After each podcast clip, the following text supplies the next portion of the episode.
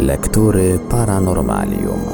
W dzisiejszym odcinku Lektur Paranormalium kontynuujemy lekturę książki Lucjana Znicza zatytułowanej Paleoastronautyka. Książkę rozpoczynającą słynny cykl Goście z kosmosu prezentujemy w odcinkach w całości. Zapraszamy do słuchania.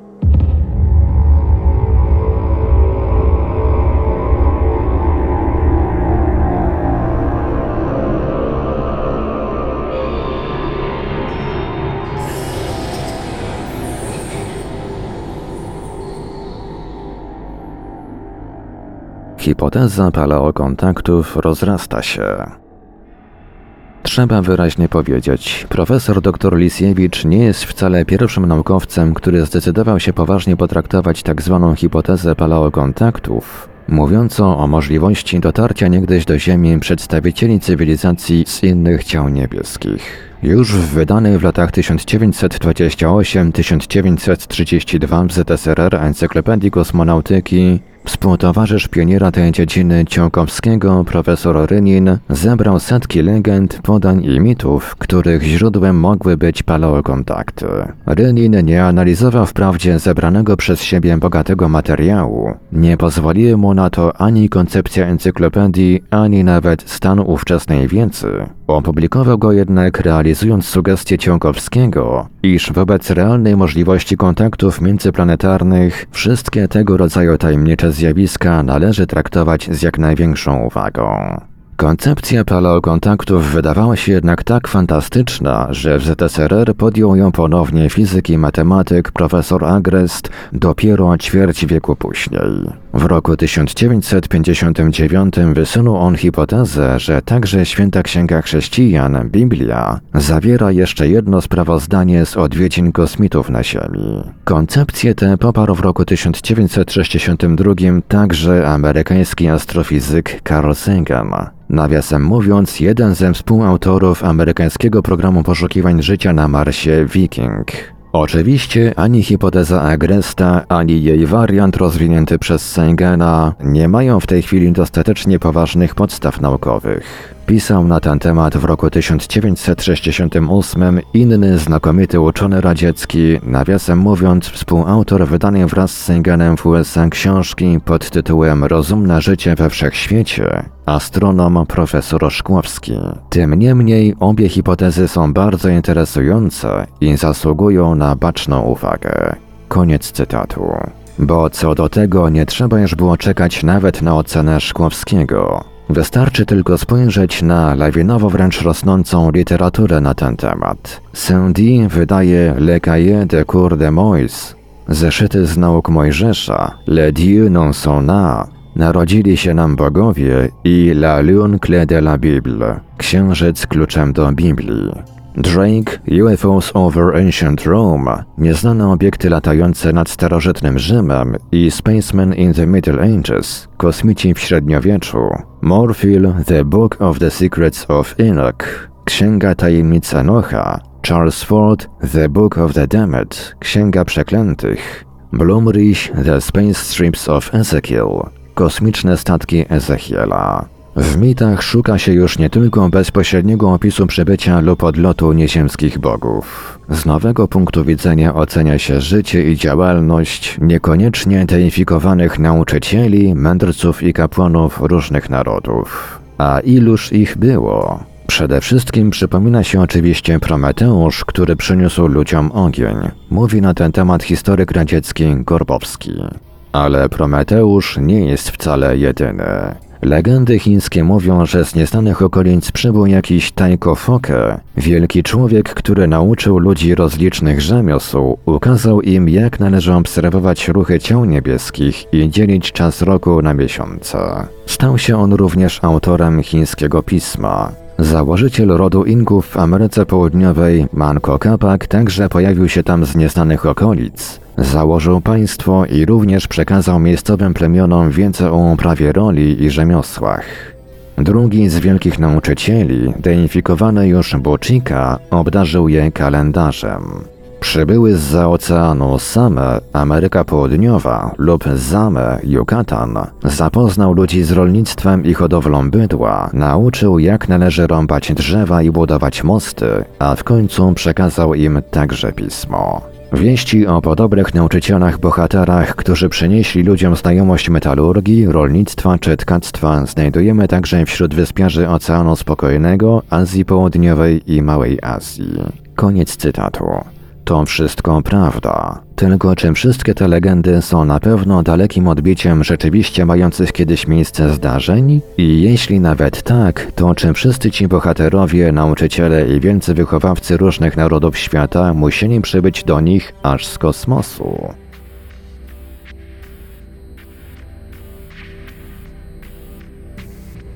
Ekipa kosmiczna Jezus, Trzendaolin, Quetzalcoatl ale zwolennicy ingerencji kosmitów w historię ludzkości na pytanie takie mają gotową odpowiedź. Lisiewicz twierdzi, że na podstawie legend i mitów najbardziej prawdopodobne wydaje się pojawienie się gości z kosmosu na Ziemi w trzecim tysiącleciu przed naszą erą. Sagan w książce Rozumne życie we wszechświecie wspomina o możliwości wielokrotnych desantów kosmitów na Ziemię. A Wiński zakłada, iż spotkania Ziemian z cywilizacją pozaziemską nastąpiły dwa razy. Przed okresem między 10 a 8 tysiącami lat i między 5 a 4 tysiącami lat. Podobnego zdania jest również filozof radziecki Zańcew, który także wierzy w dwukrotny desant kosmitów na Ziemię, z tym, iż termin pierwszego ustala na czwarte tysiąclecie przed naszą erą, zaś drugiego na okres przełomu naszej chronologii. Obie te operacje według niego różniły się zresztą nie tylko pod względem czasu i sposobów, ale przede wszystkim celów. Lądowanie pierwsze dokonane zostało dla zastraszenia, drugie zaś w celach wychowawczych. Agrest wiąże obraz zniszczenia Sodomy i Gomory z przybyciem kosmitów na Ziemię. Pisze on dosłownie.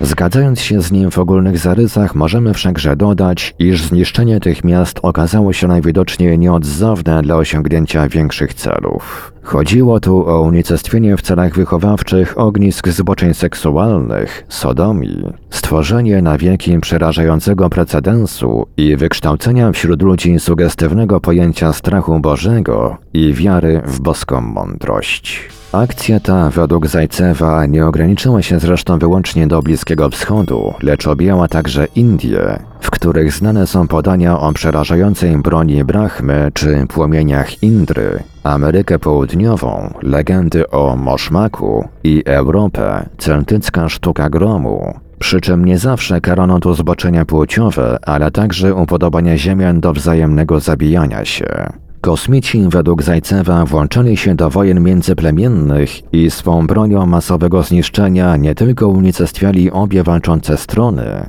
ale pozostawiali na wieczne czasy wśród pozostałych przy życiu ludzi strach przed zbyt pochopnie rozpoczynanymi wojnami, których nie pochwalali bogowie. Druga ekspedycja kosmitów, która miała miejsce na początku naszej ery, miała do spełnienia zupełnie inne zadanie propagowanie moralności. Tym razem Zajcew zna również imiona członków kosmicznej ekipy. Są to Jezus, Trzanlin i Quetzalcoatl. Jezus, którego przybycie na Ziemię obserwowane było w postaci gwiazdy betlejemskiej, już samymi swymi cechami osobistymi, jak dobroć, demokratyzm, tolerancja, a także nieznajomość ziemskiego życia, bezradność, całkowita samotność i tajemnicze pochodzenie, wyraźnie udowadnia swe kosmiczne pochodzenie. Sam zresztą Jezus wielekroć stwierdzał, że Ojciec Niebieski posłał go na ziemię dla spełnienia misji, a także, że królestwo jego jest nie z tego świata.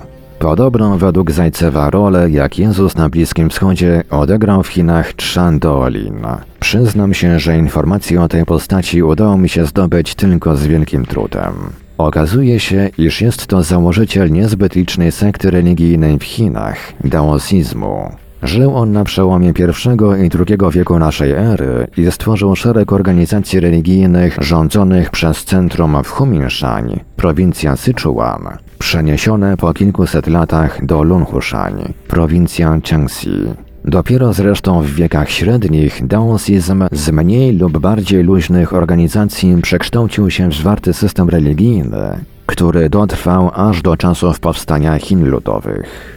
Sam Chan Daolin nazwał siebie Tianxi, boskim nauczycielem i tytuł ten dziedzicznie przechodził w jego rodzie wśród wszystkich kolejnych władców tego swego rodzaju teokratycznego państwa, przy czym następcy jego dynastii w roku 166 Chan Daolina deifikowali. Za to trzeci kosmita Zajcewa, Quetzalcoatl, jest powszechnie znany na całym świecie, choć wiemy o nim najmniej z tych trzech postaci.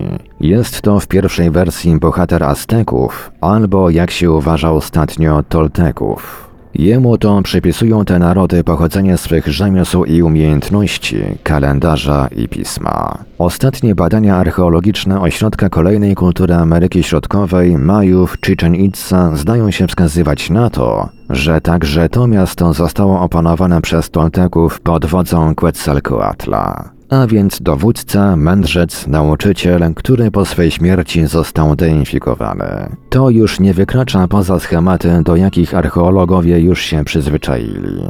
Jednakże z chwilą, kiedy został Bogiem Światła, okazało się, że daleko na wschodzie urodziła go dziewica. Zwiastunem jego stała się gwiazda poranna, Wenus, symbolem świętym wspaniale upierzony ptak, zaś imieniem pierzasty wąż. U Majów oznaczające to samo imię Kukunkan. Tak często widzimy dotąd w naszej książce, jak rdzeń jakiejś legendy okazywał się potem prawdziwy. Pisał swego czasu o tym w książce Bogowie, Groby i Uczeni Ceram, że nie popełnimy tej nieostrożności, by legendy o Quetzalcoatlu zbyć jako poetyckie zmyślenie. Koniec cytatu. Ba, ale jeśli uznamy, że była to postać rzeczywiście historyczna, to w końcu okazuje się, iż nie wiemy nawet kiedy ona faktycznie żyła. Czy nie należy przypuszczać, że są to istoty jednego rzędu i tych samych właściwości? Ciągnie tymczasem dalej swą hipotezę Zajcew, być może członkowie tej samej kosmicznej ekipy, wysadzonej na kuli ziemskiej zgodnie z głównymi ogniskami kultury owych czasów południową Ameryką, Indochinami i Bliskim Wschodem. Koniec cytatu. Niestety, to właśnie przypuszczenie Zajcewa stało się piętą achillesową całej jego nie tyle może poważnej, co ciekawej hipotezy. Już przedtem wprawdzie jej przeciwnicy wołali wielkim głosem, że trzy kosmiczne postacie wcale nie są istotami jednego rzędu. Jezus twierdził, że królestwo jego nie jest z tego świata i niewinnie został skazany na haniebną śmierć na krzyżu. Trzanda Olin wprawdzie, podobnie jak Jezus, propagował szereg zasad etycznych, ale równocześnie założył dziedziczne królestwo jak najbardziej z tej ziemi. Zaś Quetzalcoatl, przekazując bogate zasoby niewątpliwej wiedzy, stał się również najbardziej krwawym, żądającym nawet ofiar z ludzi Bogiem. Ale teraz doszła jeszcze do tego niezgodność tych trzech postaci w czasie. Jezus, jak wiemy, odliczając nieprawidłowości naszego kalendarza, zmarł gdzieś około roku 60 naszej ery. Trzanda Olin najprawdopodobniej dopiero 100 lat później, nie wcześniej niż w roku 166 naszej ery, zaś Quetzalcoatl w ogóle nie wiadomo kiedy. Pierwsze świątynie jednak zbudowane ku jego czci pochodzą z czasów jeszcze późniejszych, VIII wiek naszej ery. Nie, nawet jak na możliwości kosmiczne, takie odległości czasowe dla jednej ekipy nie są zupełnie realne.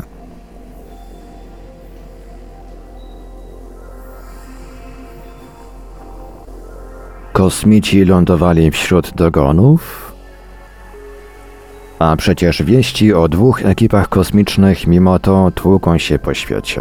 Niech mi wolno będzie powrócić raz jeszcze do słynnych dogonów. W ich niezwykłej mitologii również mowa jest o dwóch ekipach kosmicznych przybyłych na Ziemię. Niewiele one wprawdzie mają wspólnego z historycznymi faktami i postaciami hipotezy Zajcewa, ale za to zawierają tak wiele interesujących szczegółów, że mimo woli rodzi się sugestia, iż nie tylko dotyczą one realnych faktów, lecz w dodatku informacje te pochodzą od uczestniczących w nich bezpośrednio ludzi.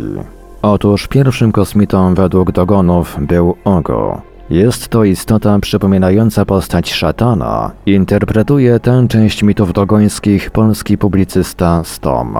To archanioł, który zbuntował się i częściowo opanował tajniki wiedzy Amma, dogońskiego panteistycznego boga. Mity dogońskie mówią aż o trzech kolejnych podróżach Ogo przez kosmos. Wszystkie one były realizowane w arkach. Pierwsza podróż zakończyła się zamianą przez Ammę Arki Ogo w Ziemię.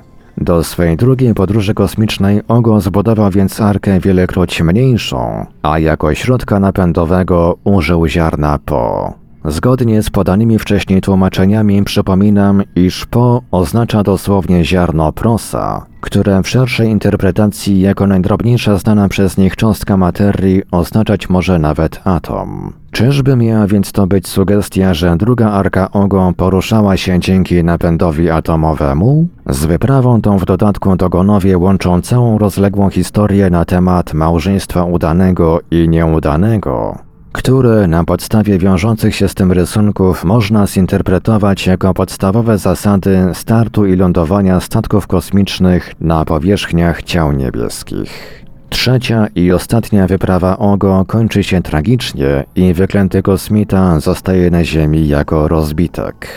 Ale oto następuje nowa era. Era Nommo, który, znów stom, jest dla odmiany kimś w rodzaju archanioła, wypełniającego rozkazy Amma. Jego zadaniem jest zaludnienie Ziemi. Nommo buduje swą arkę w szczególny sposób. Składa się ona z dwóch części, a ponadto ma 60 przegród. W przegrodach tych Nommo, podobnie jak nasz Noe, umieszcza wszystkie rośliny i zwierzęta, które ma rozmnożyć na ziemi, a także cztery pary bliźniaków, czyli ośmiu przodków. Po takim załadowaniu arki zostaje ona zaopatrzona w paliwo Po na Syriuszu B, Potolo, po czym Amma robi otwór w niebie, przez który spuszcza na miedzianym łańcuchu arkę Nommo na ziemię. Nie osiada zresztą ona na naszym globie bezpośrednio, tylko przez osiem okresów huśta się na niebie od jednego horyzontu do drugiego, wirując przy tym wokół swej osi dzięki kręcącemu się wichrowi, wychodzącemu z dyszy mającej kształt tego wichru. Wreszcie, zataczając podwójną spiralę, arka osiada na ziemi. Lądowanie odbywa się jednak niezbyt fortunnie, bowiem arka pośliznęła się na błocie, a dół ziemi przez nią wybity wypełnił się następnie wodą, z czego powstało znajdujące się do dzisiaj na terytorium Dogonów jezioro Deb. Kiedy arka schodziła, mówi dalej mit Dogonów, przestrzeń to były cztery kąty. Kiedy znalazła się na ziemi, przestrzeń zamieniła się w cztery boki. Na ten czas jako pierwszy wyszedł z arki Nommo. Wychodząc z arki, Nommo postawił najpierw lewą nogę na ziemi, co oznaczało, że bierze ją w posiadanie. Ciągnie dalej mit. Ślad pozostawiony przez stopę Nommo przypomina ślad sandała z miedzi.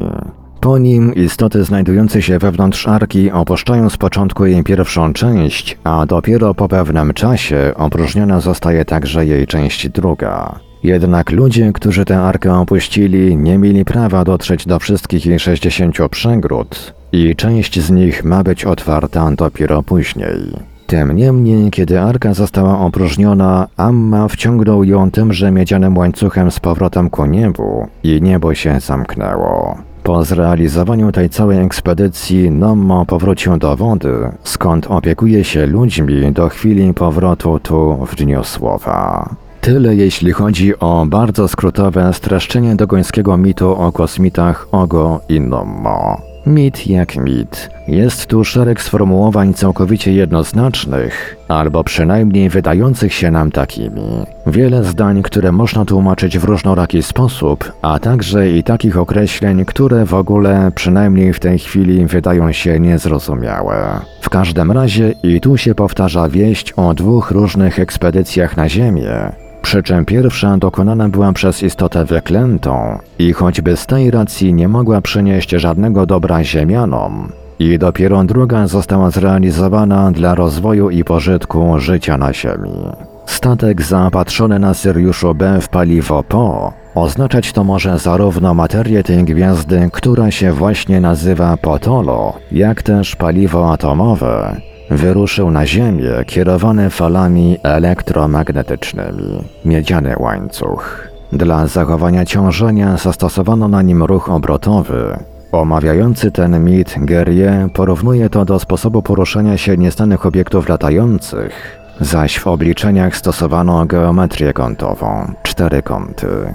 Po osiągnięciu naszej planety statek nie lądował od razu, tylko przez 8 lat był jej sztucznym satelitą, a następnie osiadła na Ziemi jedna połowa, lądownik, i dopiero gdy się okazało, że warunki są sprzyjające, opróżniła się także druga połowa statku.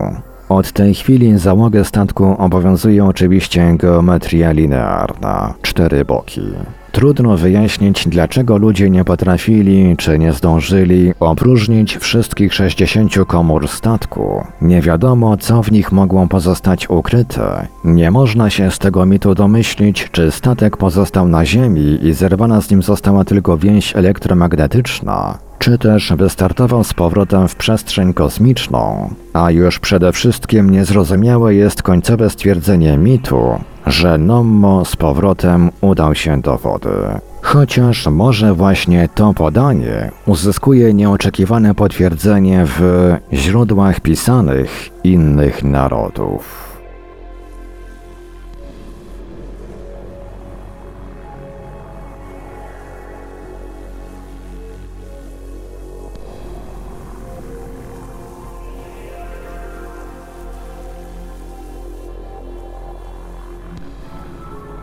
W Radiu Paranormalium zaprezentowaliśmy fragment książki Lucjana Znicza Paleoastronautyka. Dalszy ciąg w kolejnym odcinku Lektur Paranormalium. Archiwalne odcinki Lektur Paranormalium znajdziesz do pobrania w archiwum naszego radia na stronie www.paranormalium.pl